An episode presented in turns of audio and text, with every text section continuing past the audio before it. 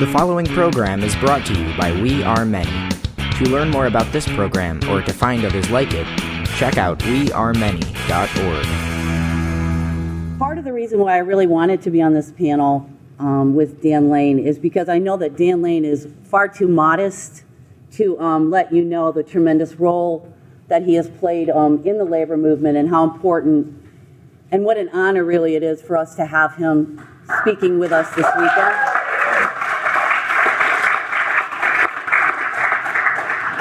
If you uh, pick up the most recent copy of uh, Jeremy Brecher's book, Strike, you will, um, it has a section on the 1990s labor struggles, and you will see a photograph in there with uh, Dan Lane um, and another person that may be familiar to you, Ahmed Shawki, our, our comrade, being pepper sprayed by the police in the middle of a solidarity um, rally uh, during the Decatur uh, it was called the um, uh, what was it called? The war the war zone. That's right the illinois war zone. And so i guess i just wanted to say that um, you know the 1990s if you just look at it in terms of the strike levels you'll say wow what a peaceful you know peaceful time. But actually at that time even though the strike levels had dropped significantly the truth is that the class war was raging throughout most of that decade. In 19, and actually, these are some of the bitterest struggles, hardest fought struggles in the history of the U.S. labor movement. And that's why we think it's very, very important um, for people to understand that now, as we're seeing maybe the labor movement begin to pick up on a larger scale, that it's very important for us to understand what paved the way um, for this, uh, for the, the lessons that are guiding the struggles today. Um, in 1993, the class war broke out in Decatur when the Staley, uh, the Staley Corporation, which is uh, where Dan was working at at the time, locked out its workers. And for the next two, two and a half years, they fought a bitter battle. And as, as, as uh, um, Darren said, they formed, I mean, they fought.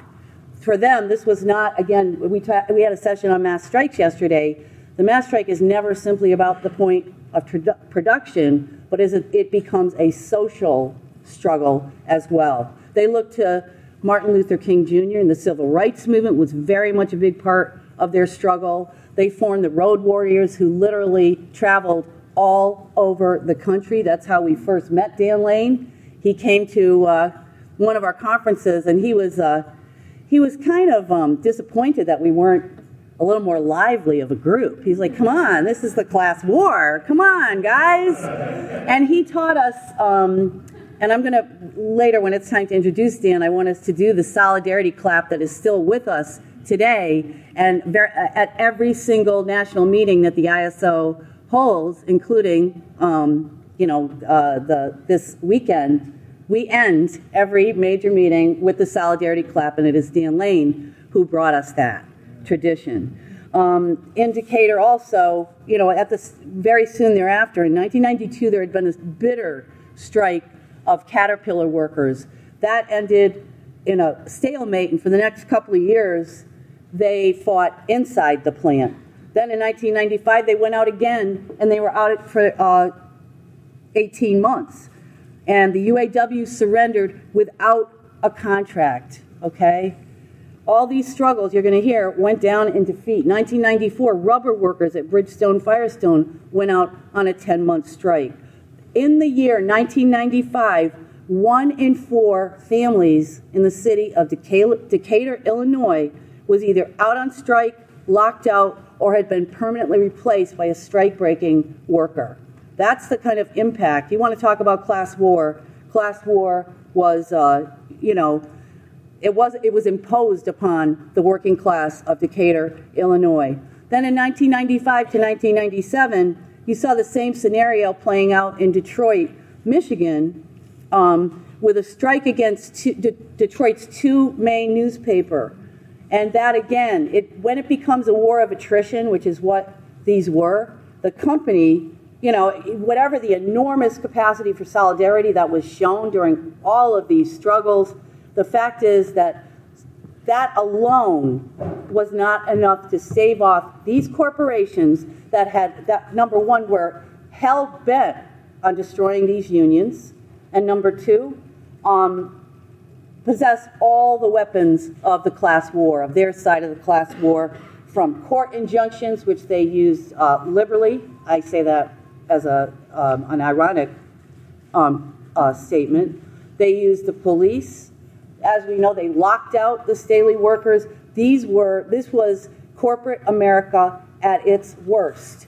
And that's why these workers, we have to understand, even though they did not win their struggles, they did not fight in vain. When we say that we stand on the soldiers of giants, the truth is that we are talking about the labor heroes who sacrifice everything. And I mean, sac- families sacrifice everything to advance the cause of labor.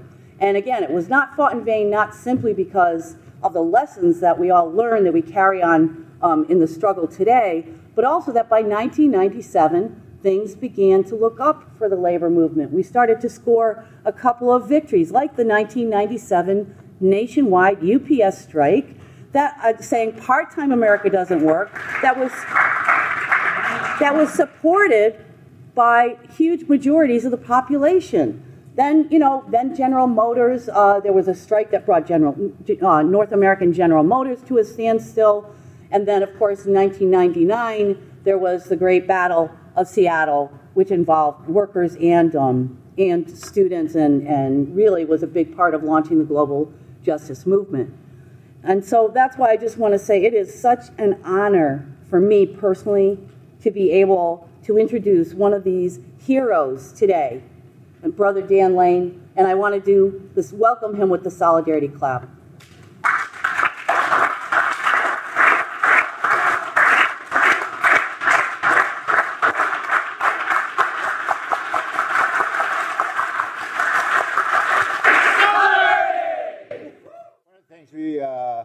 At that particular time was uh, computers. Computers were not really something I was real familiar with, or, or actually, actually a lot of people. And uh, so, but now I, I, carry a computer in here tonight and uh, this evening, and a laptop. But at the same time, you know, age takes its has its impact on you. And uh, I think I got my medicines mixed up this morning. So if I start nodding instead of going, it's the medicine. That's all. It isn't my lack of enthusiasm or anything else. It's the medication. Anyway, it's a pleasure to be here. Uh, as Sharon said, there, and particularly in the, the Midwest and Decatur, uh, uh, to me, it was probably standing back 15, umpteen years later and looking at what happened in Decatur uh, is, is pretty amazing because probably nothing like this had happened since the 30s depressions where people of different uh, unions, uh, in communities all of a sudden had kind of collectively come together to fight against the boss. Each one of them having basically kind of a little bit different interest, but yet at the same time having the same interest. And, and at some point, everybody realized that. I mean, uh, it was at the point where after we had got started, the doors were open, our regular solidarity meetings where we conducted business, talked about uh, different things going on. Uh, it wasn't in, unusual to find several uh, steel workers or several of the UAW workers, and in fact, we're there quite often, and uh, as well as families. And uh, it was a very, I think, unique in, re- in respect the way it was approached. Uh, in looking at this, C.J. Hawkins and uh, Steven Ashby has written, have written a book. Uh, I don't even know what the name of it is. Uh, Staley's the. Uh, see, that's not my, my medication. There's my eyes too. So, excuse me for a minute. Yeah, yeah. The fight for a new American uh, labor movement. Uh, yeah, it's about 400 pages, something like that. But the point is, this this this went on for approximately three and a half years. Maybe that's my point. They've written a book, and, and I can go through there and tell you that as good a job as they did as far as putting together the book, there's a lot of things they, they haven't talked about. there are some things they kind of talk about that I don't think they spend a lot of time on uh, that I felt was a little more important. And so some of the things that I'm going to talk about today isn't so much to, uh, I think, is to address, which oftentimes are not talked about. And in our struggle, uh, some of the themes, like I said, that people try to stay away from because, uh, you know, it's real nice to kind of elevate a struggle and say, yeah, the workers are out there kicking ass and everything like that, and some reason uh, they got the plug pulled and uh, boo hoo hoo, et cetera, et cetera. And, uh, you know, and, and it's much more involved in that. And I think because of it is the sophistications or the complications of that kind of struggle, of those inner workings, it's, it's, it's something people need to know. Because I will say to you, my ability to understand that at the time, because of my limited experience. I'd never been in a fight, uh, a, labor fight. Okay? So this is like a first time thing for me. The local itself, it, been, it was in 1970.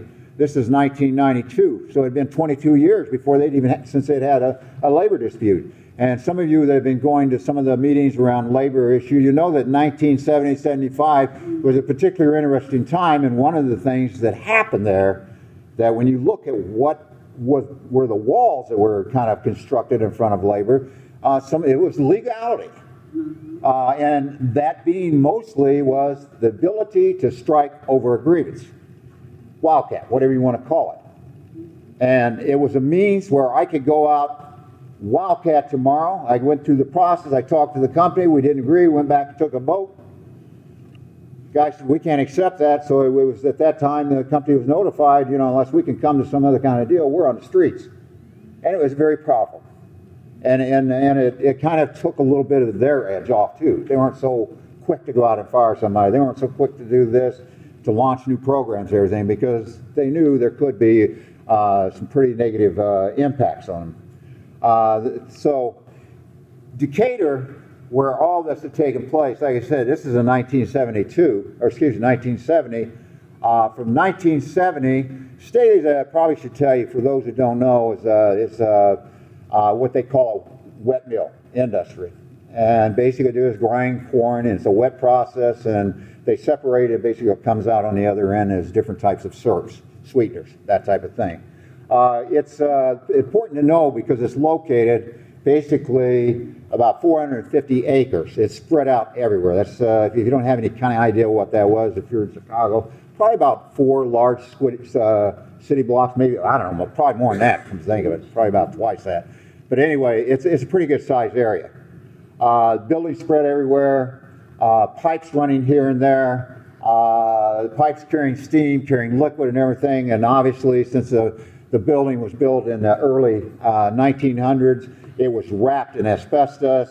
Uh, there were chemicals being used because that's the nature of converting cornstarch into uh, syrup. You have to use chemicals. And so there was the exposure to chemicals that we had to deal with. There was the whole issue of asbestos. There was uh, equipment that had not been kept up. Uh, death as a result of that. And strangely enough, for 22 years, we just kind of, you know, we're pissed, but we really didn't know what to do.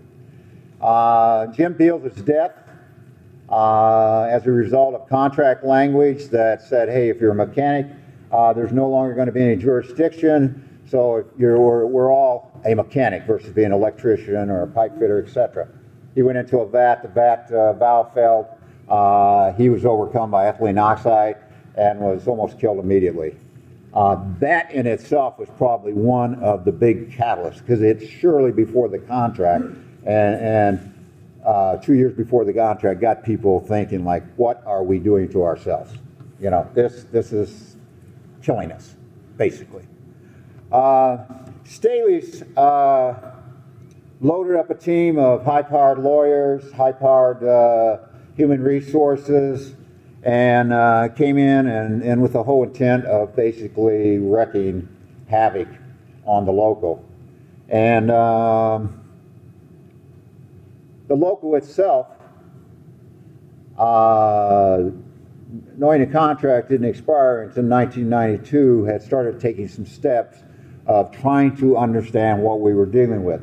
Now, one of the things that was very clear in our mind, or the message had gotten across over and over again, is don't go on strike. You go on strike, they're going to permanently replace you. Now, the thing is, I, I don't take that as anything slight because the fact is, permanent replace is, is a very tough sound.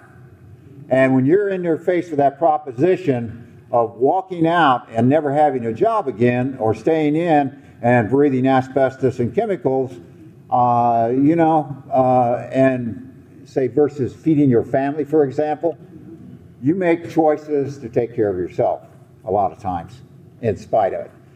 Uh, so, but we were at a place where we didn't feel that was an option, and we called in uh, consultants uh, from the University of Indiana, Iowa. We talked about our situation. We looked at it really hard. Uh, end result was we brought in uh, Ray Rogers and uh, Jerry Tucker, and I'm going to kind of really breeze some through some of this background because, like I said, there is a book. Uh, I'm not getting any royalties, but I wouldn't recommend, if you're really interested, to read it because I think it, like I said, it's really good. But anyway, uh, but there's two different things going on here Ray Rogers, Jerry Tucker. Jerry Tucker, or excuse me, Ray Rogers was brought in basically. Uh, we were kind of at a loss. He was kind of, uh, you know, suggested that we strongly, he might be the person to look at. Uh, the Allied Industrial Workers, who, who was our international, said we didn't got no money. And uh, there's another thing they didn't say is that we don't want to get involved with something that gets too mean, too ugly, because of legal ramifications that we may be held responsible. And so we don't want to take that chance. Uh, so Ray was brought in. Uh, Ray, and I'm telling you this not to embarrass him or anything like that or put him down, but I just want you to understand how serious we were. Ray charged us $28,000 a month. A month. Not a one time fee, 28,000, almost $30,000 a month. Uh, we paid it. We paid it gladly. And the reason we paid it gladly, because we did not see any way we could not find an exit out of the room.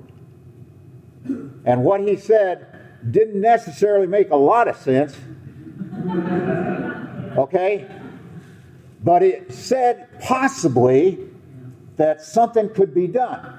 Now, I say that kind of sarcastically there. Ray did have a history. He was involved with the J.P. Stevens strike. So, if anybody uh, familiar with, I can't think of her name right now, Norma the Ray. Norma Rae. Uh, he was involved in that, helping him get the contract with the textile workers. Uh, he was also involved with, I think it was Campbell Soup, and anyway, a couple others. And he kind of had a 500 record basically, as far as him getting contract versus not. He was at Hormel, Hormel, didn't get a contract, and was very bitter. Uh, he was also in uh, uh, Maine at the Jay Maine plant at the International Paper Workers.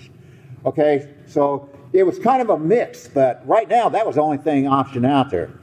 Anyway, we ended up hiring Ray. Uh, we basically took on $50 a month extra dues uh, and so our dues jumped up. But again, no big deal because we had to have a chance. I mean, that's, that's what it was. It was a chance. And some of us, I think, as far as uh, people out there, some of us being veterans, some of us just kind of being street people, whatever. I mean, there's always that sense of struggle, that sense of fight. And, uh, and it's a disgusting feeling not to be able to, to stand up for yourself or feel like that you're unable to protect yourself because it goes further back than that. It's your family, it's your community, it's your brothers you're working next to. These are people you grow very close to over the years. And so it's, it's, uh, it is a very big deal. And uh, so once the contract hit, just before it came to impasse, uh, I should say that Ray Rogers, the corporate campaign, is basically what he uh, had proposed uh, to run, which uh, that's what he was about. The CCI, which Corporate Campaign Inc. Incorporated, it's his business. And uh, basically, uh, I think the best way to explain it, because I never really have been real clear on it, is that, uh, and I, I lived it, so that's, that's bad. but uh, basically, was going after uh, uh, corporate execs uh, or boards that had these corporate execs on them that were tied to somebody. Give you an example. Uh, corporate exec with, uh, say, uh, uh, State Farm. The corporate exec is on uh, Bank, I don't know, Bank of America. So we go out and we boycott Bank of America because this guy is good. We tell people to pull their money out and everything like that. So after a certain amount of time, let's say it works. They go six months. And this is, uh, please stay with me on this because this is very important to everything else I'm going to be talking about. Six months later, the guy leaves. Two months later, whatever, right? Well, that hasn't impacted you. All that's done is got him off the board. So now you start putting pressure on State Farm, who has nothing to do with us, but State Farm owns 7% of ADM, who owns 7% of the Staley stock. Okay? And so you can see all the, the hoops that you're jumping through to try to get back to impact a boardroom, basically, to make a decision uh, that they could have made themselves uh, if you had taken other means. So anyway, that was that was kind of uh, uh, Ray's approach, and like I said, he had had some success. I'm not going to deny that. Uh, the other thing was that uh, uh, we had in Decatur had started off uh, with Ray, and one of the things that we did that I felt was very successful, was very important, was to get out and what I call just paper in the community. We had a crisis indicator pamphlet. It was like six pages. Uh, we went out to the neighborhood. Now we're still working and everything, and canvassed uh, approximately 35, 40,000 households. Uh, delivered uh, this uh, pamphlet to everybody, and uh, like I said, six pages. So it gave people an insight who we were, what the struggle was about, how they were being impacted by what Staley was doing, not only in the community but in the chemicals out there. And uh, so that, that, was a, that was a major thing. Uh, we reached an impasse. Once we reached the impasse, uh, Jerry Tucker had come, I don't know if it was just before, just after anyway, but uh, Jerry Tucker uh, is uh, basically introduced an in-plant strategy to us. work to rule, whatever you want to call it, in-plant strike. And one of the reasons it's appealed to the meeting was the fact that the end plan itself uh, is the fact that Jerry says, Look, I'm going to give you the ability to strike, but still draw a paycheck. Now, I mean, I mean, that's like having your cake and eat it too. I mean, you know, I mean, how could you say no? I mean, you know what I mean? How could you say no? Yeah. So, anyway, they, the, and, and basically, the work to rule is kind of very simple. Is like the, they make the world rules and we follow them right down to the letter. Uh, also, one, one of the interesting things about following the rules to the letter, at some point, it started creates a veil out there. I mean, while you're in front of the foreman's office having a solidarity meeting, it's lunchtime, or, or it's Sunday morning, for example. We're not in church, so we'll just have a solidarity meeting, uh, praise the workers' gospel, and, you know, and go forward with our job, you know? So there's always this kind of commotion that, that's being chaos being created. And then this, this ends up being a veil out there and things happen behind that veil. Those things happening ended up a result that for the six months, uh, uh, the, the, time this started, by the time it was over, uh, production had fallen off by 50%. This is a company that was kicking through over 100,000 bushels of corn today to produce their uh, syrup. And the impact was, like I said, it, a tremendous amount of money was lost during that time. Uh, now, during that time, I will say, you don't run an in-plant without people being united. And one of the things, that just real quickly, was that we met on a weekly basis.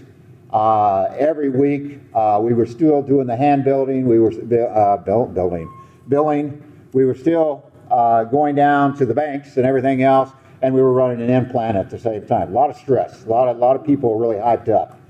And uh, but the thing was, you start with a few people and doing things easy.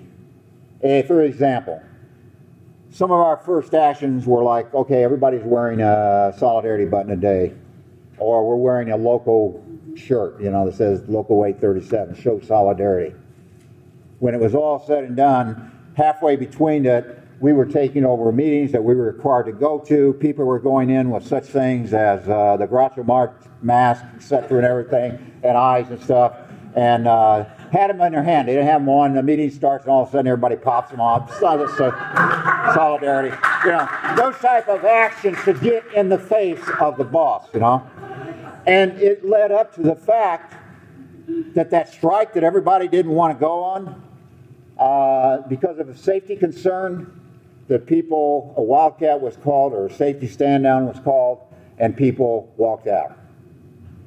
I would say at that point we were probably at our high point. People were marching together, people were working together, etc.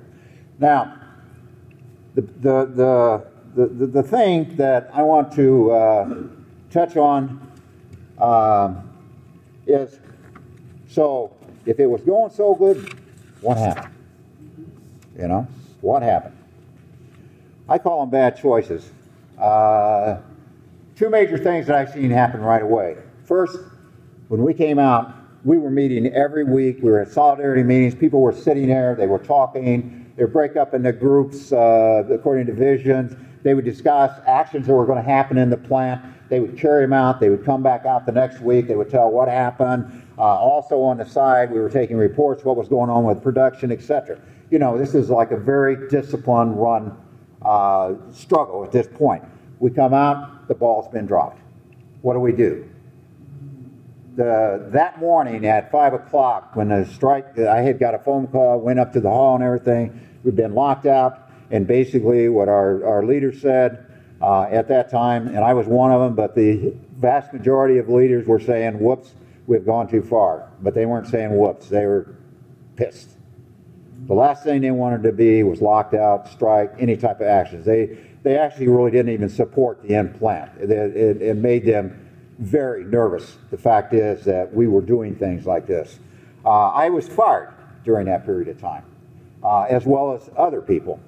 Uh, and uh, so, yeah, I said we were paying $50 for Ray. We were also paying another $25 into a strike fund on top of that. So we were paying over $100 a month on uh, dues. And, and, in fact, once the strike or the, the, the impasse had came before the lockout, literally everybody was taking their strike or their dues out to the, uh, the, uh, to the union hall because they weren't checking off dues anymore. In other words, the company wasn't collecting them, turning them over. They had to take them out we had like 98% of the people were turning in their dues, no problem, you know. So it, it, says a lot about where we were at when this lockout happened. I guess that's the important thing.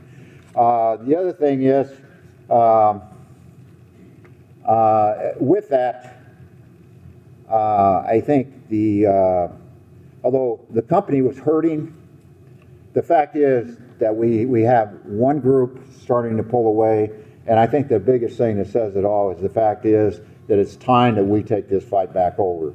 It is not the floor's decisions to make, it's ours as elected leaders to make. Um, and basically, that became the push. Ray Rogers was basically told Jerry Tucker, in fact, at that moment, although Jerry Tucker was able to kind of finagle back in, uh, he was told at that time goodbye, basically. We don't want you around. He was being blamed for this. But no, not blamed, he should have been worshiped. And thanks.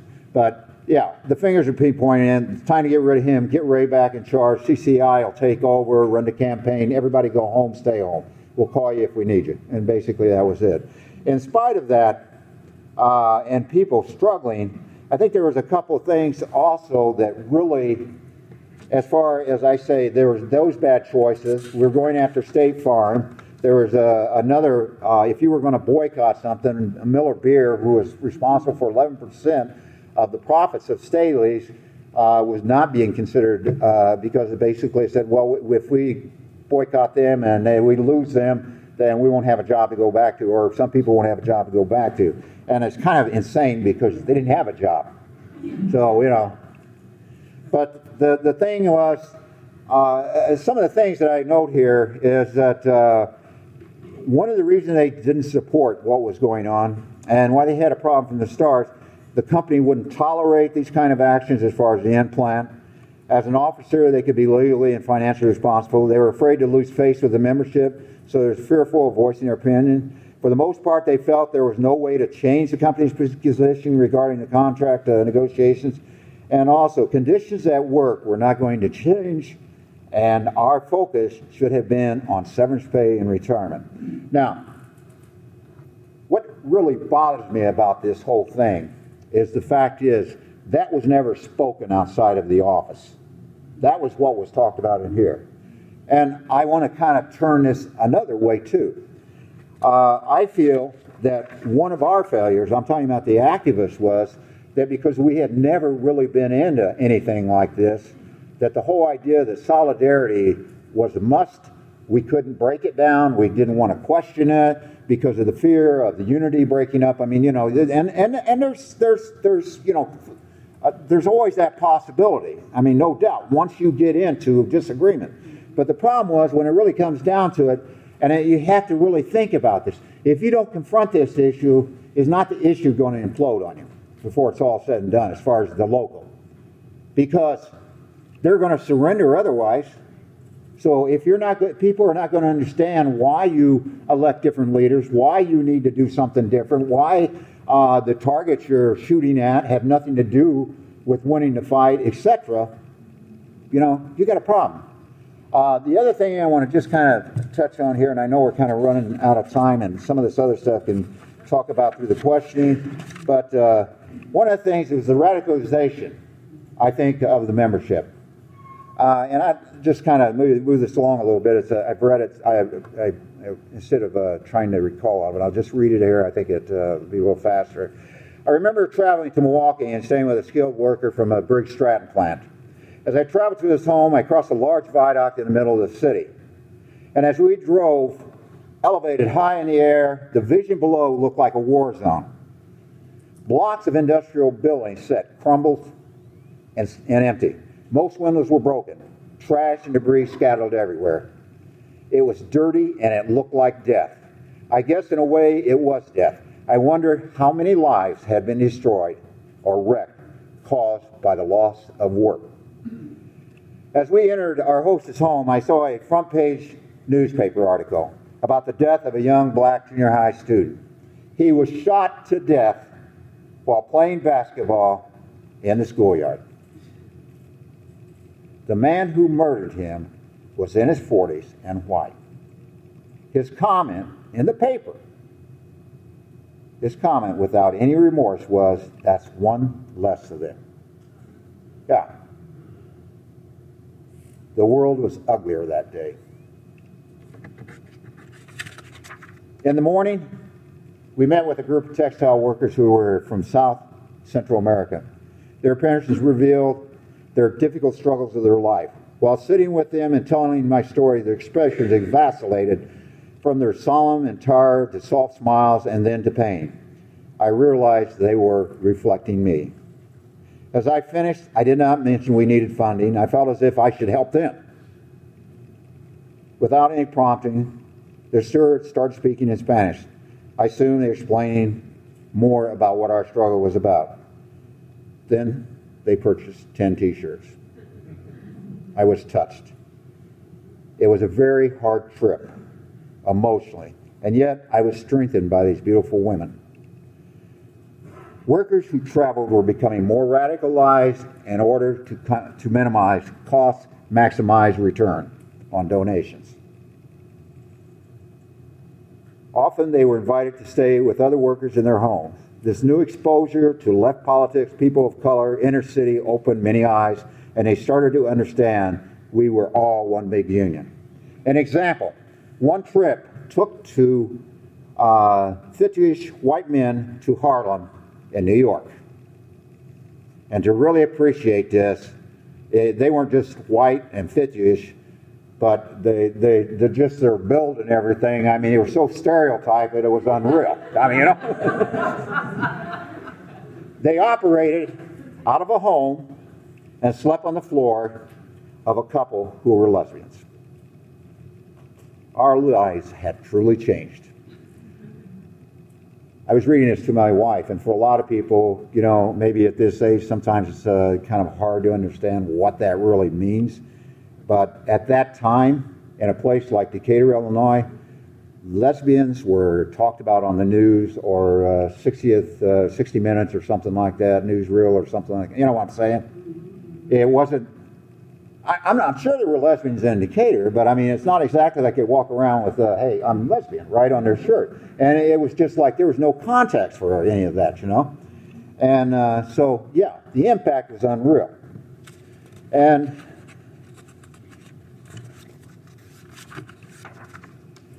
workers began to realize that they were a part of a universal struggle that was bigger than the, the Staley struggle.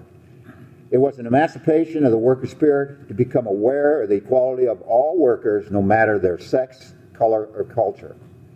As road warriors traveled throughout the country, our minds and hearts would grow because of our new awareness. The message of Justice in Decatur evolved to the workers' gospel of an injury to one is an injury to all. And because of time, I'll just put that. Oh.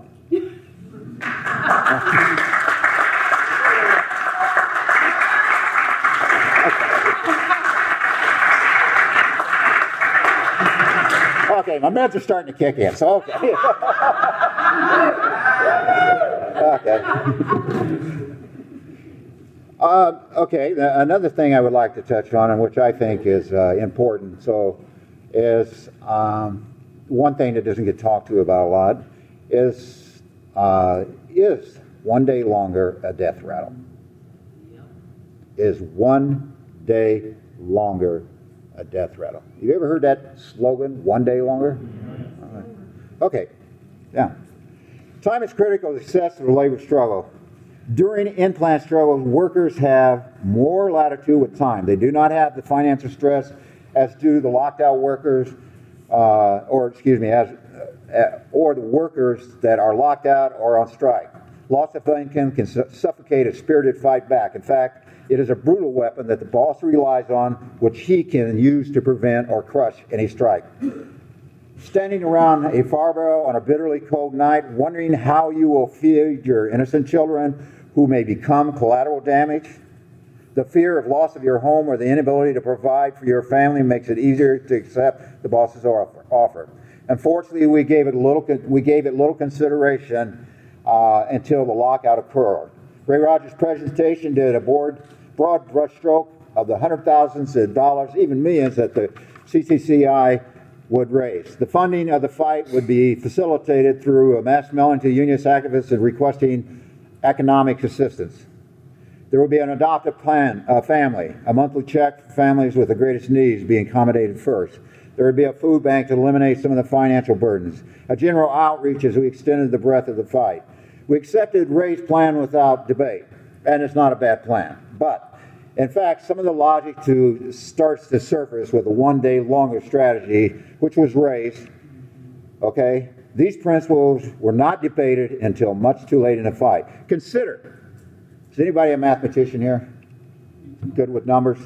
It's real quick. Okay. Uh, annually, if I raise $500 million, excuse me, $5 million, 500 million, wow. Uh, and I need to divide it between 760 workers. And I want to do that weekly. What would that give me per worker? Is anybody? Okay, we're out of time. $125 a week. oh, you know the Well, yeah, yeah, yeah. I, I just seen if you're awake out there or not. All of a sudden, everybody. okay, but we're running out of time, so I can't wait. So, so anyway, it's $125 a week. Uh, a ton of money, right? Uh, that's $416,000 a month that you have to raise to provide $125 a week. $125 a week, I think if you fix, I know a mathematician could figure this one out, it's like $500 a month, right? Okay? And with $500 a month, is there anybody that is renting something for less than $500 a month? Or buying something for less than 500 Okay, one. Yeah, it's paid off or something, probably, right? No, I don't know. Okay, okay, good. So if you were in, in the ghetto and you had to pay $425, it gives you $75 to eat on, pay the water bill, uh, et cetera, et cetera, et cetera, right? That's my point. Okay, it's not a lot of money. Uh, the thing is, and why this is important, is the fact is, that has to be part of the planning as far as I'm concerned. Uh, concerned. And, and, and I will say to raise credit, uh, that there were a lot of families as a result of his program that money was generated, and the only reason they made it through because of programs like Adopt a Family, uh, funds raised by such as coming to the ISO programs and uh, you know taking up offerings and stuff like that. Offerings. We're back to church again. Here we go. but uh, yeah, and it did help some people. We had some people. I mean, you know, 760 people. There's going to be somebody that's got kids or a wife or a husband that's got some real issues, uh, health-wise or whatever, or you have large families that you can't take care of, etc. Right? Uh, on that kind of money. So yeah, it was important. But uh, the following questions should have been asked, in my point of view. A, what is the critical amount we need to sustain the fight outside the gate? That's before you even hit the, the, the you know, the gate. Before you start the struggle, anything. These are questions up front. How do we? How are we going to get through this if we're locked out? If we have to go on strike and we miscall it, we don't get back right away. What is the expected time to generate the level of income needed? That's kind of important because I don't know how many have been involved with mass mailings or anything, or going around and talking to people that first, you know, introduction out there to the world and everything. That doesn't happen overnight. It just doesn't happen overnight. So it takes a while to start building that up, and especially if you're only starting once you get out versus you know when you're in. The topics of finances were generally avoided or used as a hammer to control membership. So a lot of times that's why they are avoided. Uh, one person once said, "Let's take him out for a week, let him vent, and then we'll run him back in, and they'll be fine." Because why? They don't have a check, you know. And that's true in a lot of cases. It's a great strategy if you don't want your workers causing trouble, you know. Uh, today, and why, why this is important, I think this whole idea of money, time, taking that all in consideration, is because basically we're working in a, in a, in a community out there today of where we're dealing not with the neighborhood boss. Staley's at one time, they lived in Decatur. The family lived in Decatur. That's all it was there, what was in Decatur. Uh, but it became international. And what we feel, what we end up dealing with is a boss that's in another country, that's surrounded by media consultants and a team of suits located in large urban areas, you know, 44 floors of a skyscraper, and they have a plan. And that's the question. If you're going to fight them, and they got all that, do you think you need to stop and plan these things out? Talk about them, think about them. And it is about getting people involved to do that. There's no, I mean, I'm, I'm not saying that, you know, you're the one that's got it. It's about getting people in there and thinking about it, exercising their mind and coming up with things and, and, and realizing what they're getting into. And it's not to discourage fight, just the opposite. I'm thinking fight, fight smarter. Okay?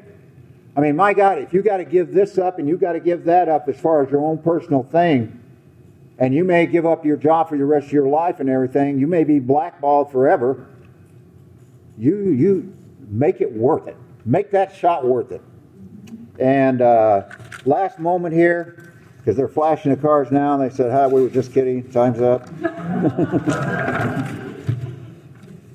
but just just uh, real quickly, uh, I would like to just say again, and I haven't talked much about him, but uh, just again, his name. Uh, Staley's, we were able to accomplish what we accomplished through the guidance of Jerry Tucker. If Jerry had not been there, nothing probably would have happened, or it would have been just a boop and that was it. Uh, Jerry, because of what happened in Decatur at the Staley plant, uh, in the Caterpillar plant, the Firestone plant, and other people were looking at us in the community. And even when we traveled, and it was like people would get in contact with Jerry and think, oh man, this is going on, how can we deal with it? The Briggs and Stratton plant, Milwaukee, etc. So the fact is, although at times it hurt, no doubt, when that strike was over, you walked out, you had nothing, you're blackballed in the community and everything, and uh, it's kind of hard sometimes to sort through all that and figure like, how did I come out of this? And, and sometimes even ask yourself, that, was there a value to it? And uh, uh, at some point, hopefully, you know, everybody, I've been able to do that to be able to step back, get far enough away from it that I can understand it better and realize like uh, the important thing. And, and just like I was talking about the radicalization of people that I see in my life, and I mean, you ain't got enough time. You really don't. Uh, I mean, I, I can tell you uh, socialist plays I went to. Uh, you know, uh, things that I was exposed to that I'd never heard, the messages, you know, just constantly. Uh, staying up all night talking with people that want to know about our struggle, and that we're exploring different things with them about their, their experiences and stuff. So uh, when it was all said and done, uh, the only thing, I, or the main thing that I came away from was basically three points, and they're basically organize the troops, then organize the community. Two, organize the troops, and organize out of the community. Three, organize the troops. Thank you.